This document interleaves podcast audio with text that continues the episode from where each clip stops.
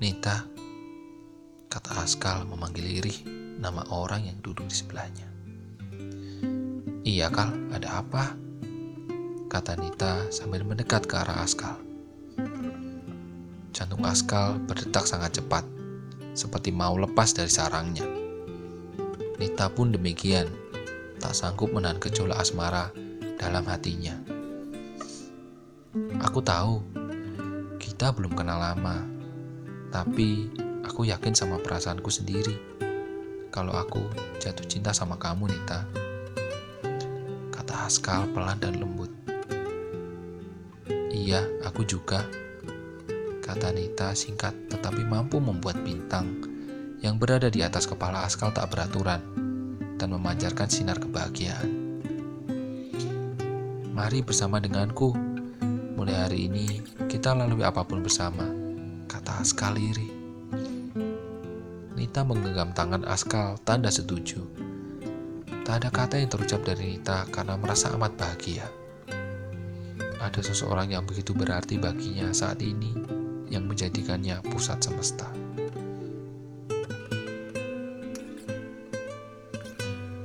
Malam mulai beranjak larut. Mereka tidur dalam tenda masing-masing. Selamat tidur sayang, kata Askal berbisik di telinga Nita. Iya sayang, balas Nita dengan senyum kecil dan manis. Malam itu akan teringat selamanya di benak Askal dan Nita. Bagaimana ketika dua hati ini menjadi satu.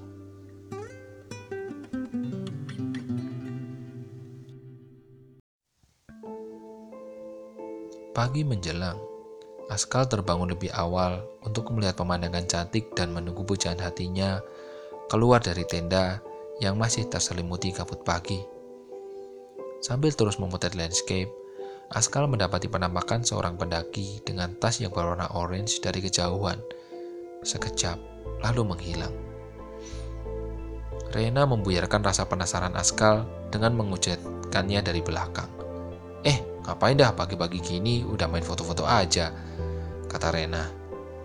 Ah, bikin kaget aja kamu. Ini tadi aku waktu aku foto, aku lihat sosok pendaki di tengah kabut itu. Kata Askal menjelaskan. Nah ini, aku juga mau tanya sama kamu. Dari tadi aku udah bangun.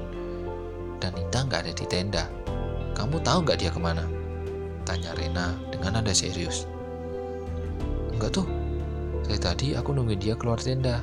Eh malah udah Keluar duluan, kata Askal sambil menekan tombol off pada kameranya. Lah, aku kirain sama kamu. Soalnya dari semalam aku juga udah ketiduran. Jadi aku nggak tahu Nita udah tidur atau belum. Kata Rena sambil menghela napas. Mulai panik dan bertanya-tanya, Askal membangun Andri yang masih tidur di tenda. Diajaknya mencari Nita yang tiba-tiba hilang entah ke mana. Dri, Nita nggak ada nih di tenda. Sampai sekarang juga belum balik juga, kata Askal dengan panik. Lah bukannya sama kamu dari semalam? Tanya Andri sambil mengusap matanya. Askal lalu mengajak Andri dan Rena untuk mencari di beberapa sisi bukit di pos 5. Mereka menelusi jalur yang kemungkinan digunakan untuk mencari mata air. Setelah beberapa jam mencari dan tak menemukan, Askal, Andri, dan Rena mulai kebingungan dan panik. Mereka terus beralian mencari dan berpencar agar cepat menemukan Nita.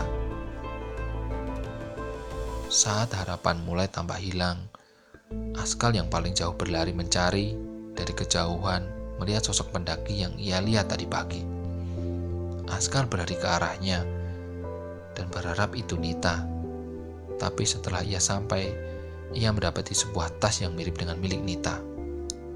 Makin panik, Askal menuruni sisi bukit dan berharap menemukan petunjuk baru. Saat ia menuruni bukit yang di bawahnya terdapat banyak akar pohon besar, Askal terjatuh dan kepalanya terantuk batu. Seketika tampak cahaya putih mendekat dan membantunya berdiri, membopongnya dan meletakkan tubuh Askal di bawah pohon rindang. Askal masih setengah sadar, dan ia melihat sosok Nita berdiri di hadapannya dengan buah gaun putih dan indah masih tak percaya, ia mengusap matanya dan memastikan pandangannya. Benar itu Nita, namun Askal tak dapat berbicara banyak.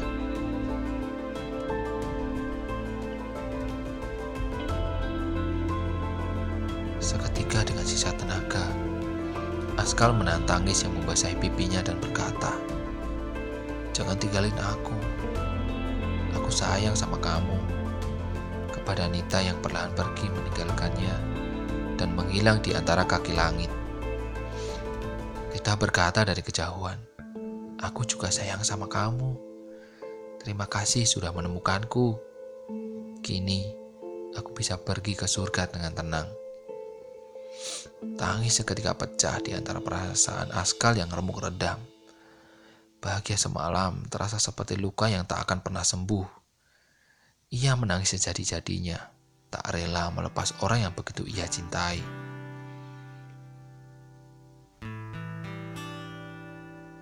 Saat hari menjelang gelap, Andri dan Rena menemukan Askal yang masih terduduk di sela pohon. Mereka menolongnya dan membawa Askal kembali ke tenda. Sementara sebelumnya, mereka sudah melapor ke tim SAR karena kasus Nita yang hilang. Jasad Nita ditemukan tak jauh dari tempat Askal terakhir melihat Nita. Rupanya, Nita sudah dilaporkan hilang sejak tiga tahun yang lalu. Tak ada yang bisa menemukannya, hidup atau sudah meninggal. Semua tim pencari tidak mengetahui di mana keberadaannya. Tapi, berkat Askal, kini jasad Nita ditemukan dan pencarian selama tiga tahun ini pun selesai. Sambil bergetar, tangan Rena menyerahkan surat yang dia temukan di dalam tenda, yang ternyata ditulis oleh Nita untuk mereka. Dear Askal, Andri, dan Rena. Terima kasih sudah menemani aku selama ini. Keberadaanku yang tidak diakui akhirnya mendapat pengakuan. Kalian adalah sahabat terbaik yang aku punya. Maaf kalau selama ini aku misterius. Aku hanya tidak ingin kalian takut denganku. Aku hanya ingin berkomunikasi dan mencoba untuk beristirahat dengan tenang. Dan untuk Askal, aku tahu pertemuan kita singkat, tapi kau menunjukkan banyak hal padaku. Aku akan menyimpanmu selamanya.